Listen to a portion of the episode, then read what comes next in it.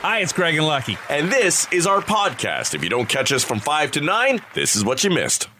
A, a woman decided she was going to stage a fake wedding to get back at her ex. She went through the whole thing. She set uh, fake wedding photos on Instagram.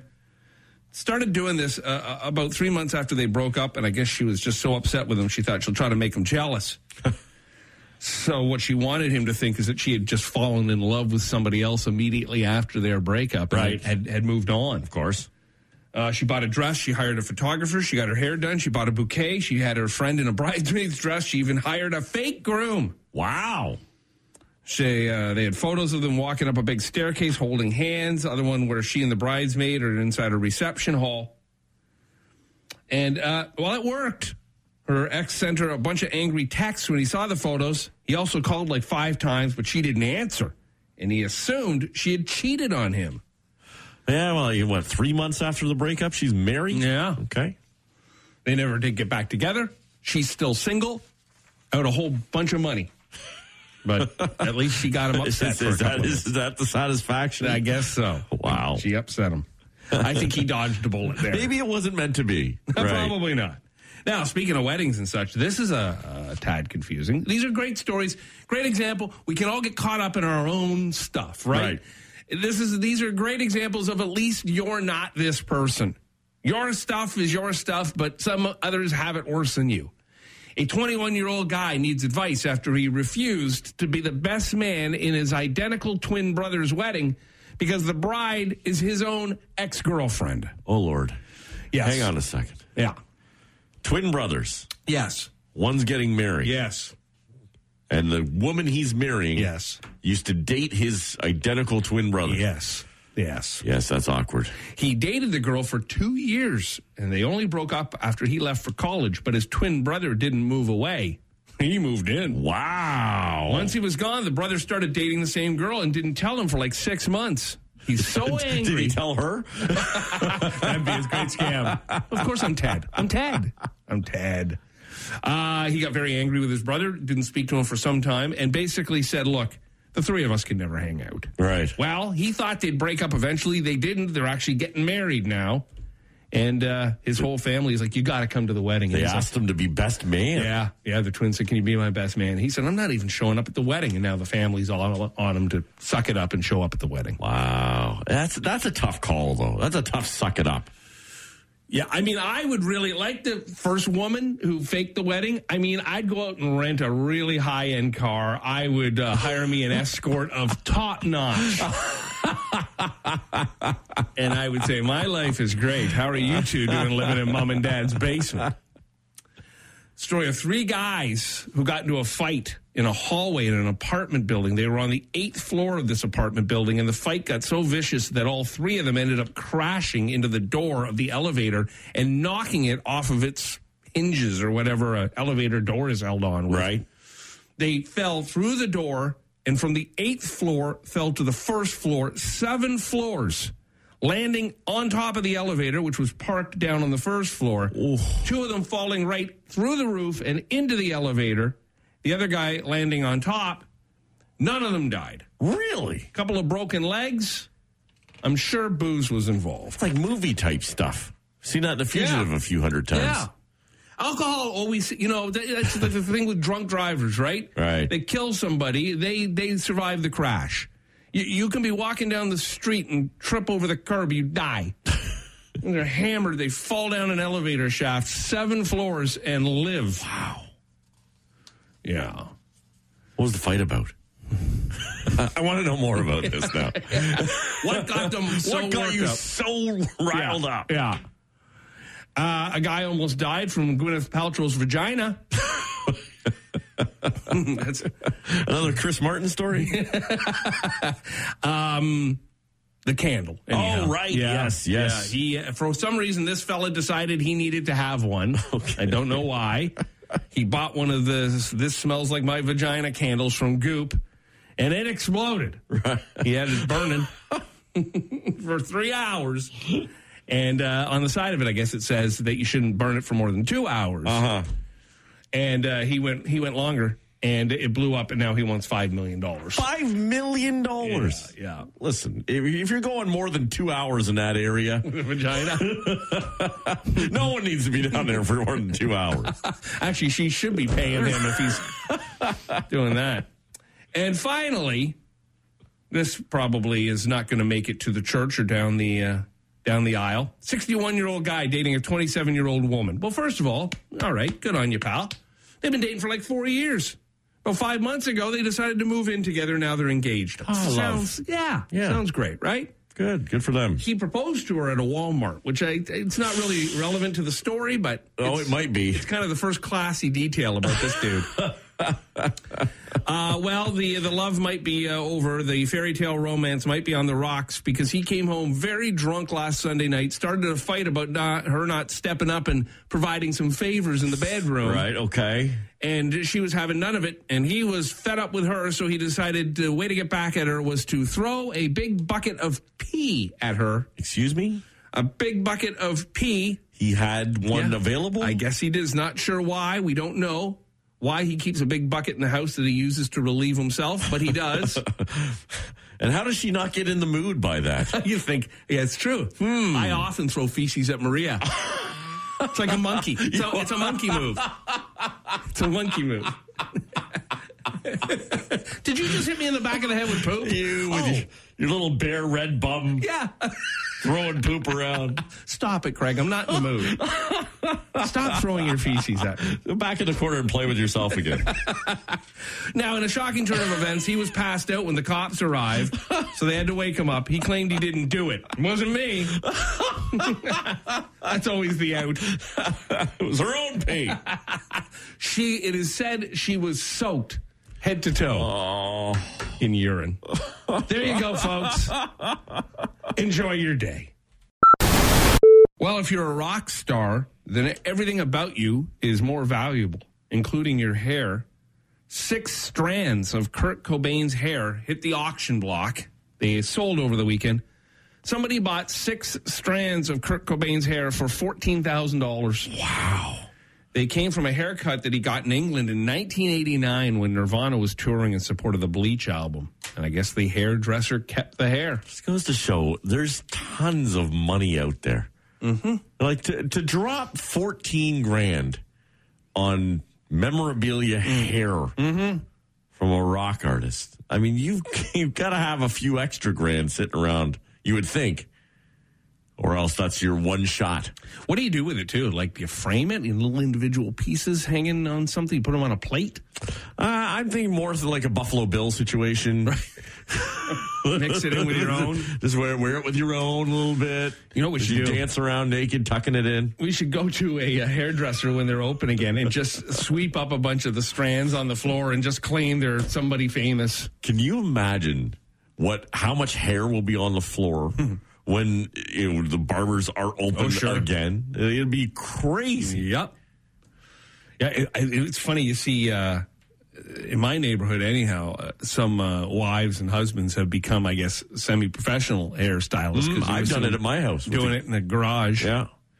The original Knives Out had a great cast. Daniel Craig played the detective, Jamie Lee Curtis, Don Johnson, Chris Evans, Christopher Plummer, of course, who played the uh, the victim. It was all just a terrific, terrific movie. Uh, so they're going to be uh, doing a sequel, and so far they got the names like Ca- Kathryn Hahn, uh, Hahn and Edward Norton. Of course, Daniel Craig will be back as the uh, detective. Leslie Odom Jr., Dave Bautista, all a part of it. So if you didn't see the first one, um, you can check it out. I'm sure it's on Crave or some streaming service. Really a, a top notch, top notch film there, and they're going to be doing uh, Knives uh, Out too. Mm, Prince, who of course wrote Sinead O'Connor's biggest hit, "Nothing Compares to You," uh, she claims he went psycho on her one night.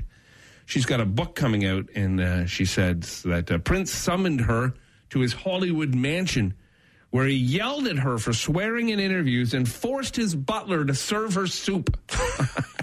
she kept refusing it, she said, and Prince kept telling the butler to give her more soup.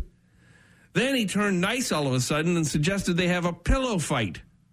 What she didn't know is that he had put something hard in his pillowcase and he was whacking her with it. Wow. She escaped the mansion on foot. He stalked her in his car and then got out and chased her around on the highway. Is the butler around to corroborate the story? It seems a little, It's odd, huh? a little weird, and you wait until Prince is dead before you write it. But Although there have been a lot of people who have shared some strange and odd stories about Prince. sure, so- there's a lot of strange and odd stories from anywhere mm-hmm. in Hollywood in that mm-hmm. time. Yeah, and she's got her own. Sinead says, uh, you got to be crazy to be a musician, but there's a difference between being crazy and being an abuser. As for nothing compares to you, she says, as far as I'm concerned, it's my song. Oh, really? Yeah. Oh, I'll tell you what. I have a couple of her original, her first two albums she released, and uh, she has one of the greatest singing voices of all time. She really, man, she could belt it out in her day. It's just her demons and her. Um, I guess she dealt with a lot of mental health issues, and that all caught up with her. But Not much of a photography buff, but no, she could sing. no, she really could sing, though.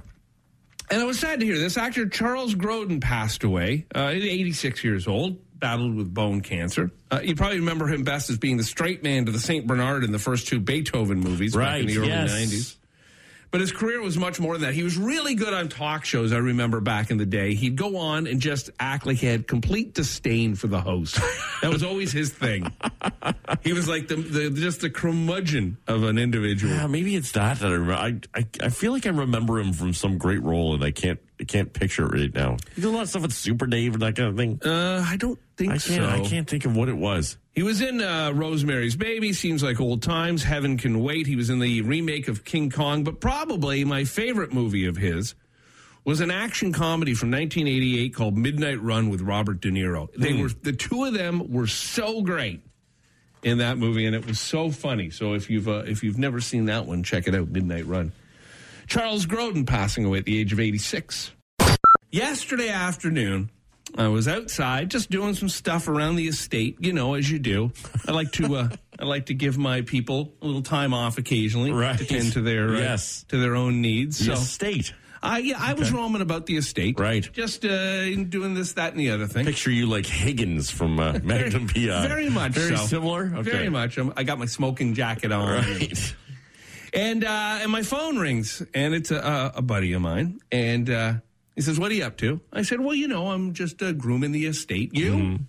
He goes, "Oh," he says, "I just had to go out into the garage for a minute." He said, "It is absolute chaos in my house." I said, "What's going on?" Now, I, you know, I've been, I think, fairly blessed during all of this in that, for the most part, outside of like when Maria wasn't working, she'd lost that job she had at the beginning of COVID. She's since found another job, and that's great. But, eh, but my house is generally fairly quiet. Mm. You know, I've been very lucky that time wise, my boys are growing up, they're out of the house.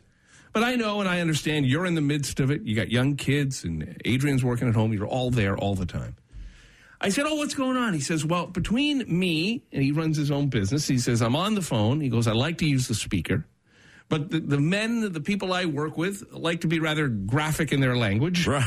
And so I'm being graphic back with them. And my wife's teaching. She teaches grade three. She's on the Zoom call with all the students, constantly talking Uh-huh. at a fairly high volume. Yes. Got a daughter who's doing grade 11 on a Zoom call Right. fairly high volume. A son in like, I think his son's in like grade seven or eight. I don't know. I, I nodded off halfway through the conversation. I got, I got busy. I got, well, of course you're you're out on the grounds, Yeah, right? that's right. I was well. I was looking. I was very concerned about the uh, the, the wall we've built. The ocean smashes up against the, Yes, the cliffs the and seawall, Right. We're going to try to reinforce that.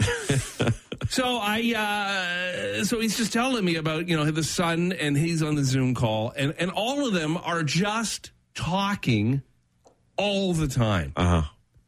Uh huh. You living through that, Lucky? I know that pain. I know that pain. Add a puppy to the mix, and a neighbor screaming at and a the neighbor screaming at the top of her lungs, and it's just like a ball of Yeah. pent up energy. Yeah.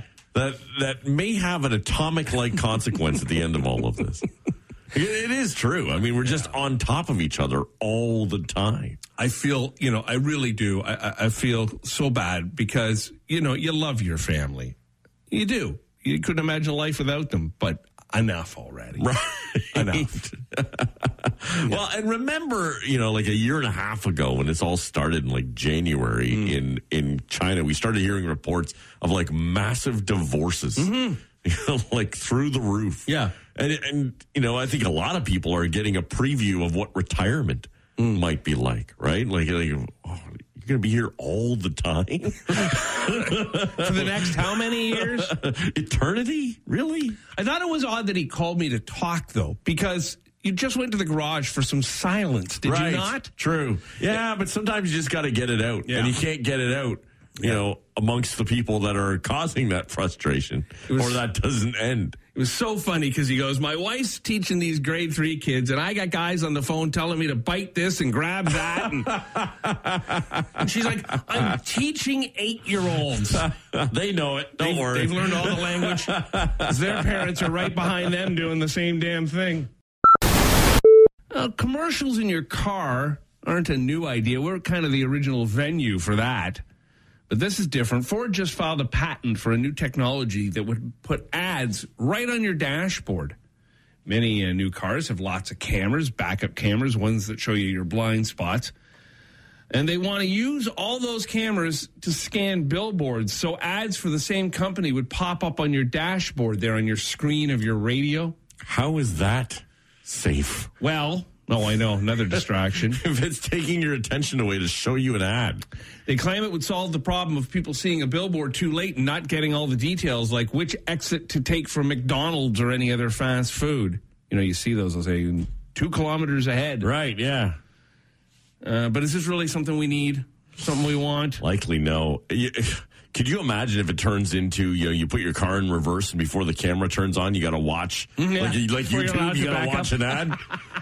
Skip ad, skip ad. How many people will be sitting around in a parking lot going, "Oh, I got just give me a second. How many guys? just waiting for the countdown before I can hit skip." That's right. How many guys will drive by constantly the billboard of the local peeler joint? Have that thing. Don't up. pop up! Don't pop up! Where have you been today? Never mind. Sweetie, were you driving by that billboard again? No, I wasn't.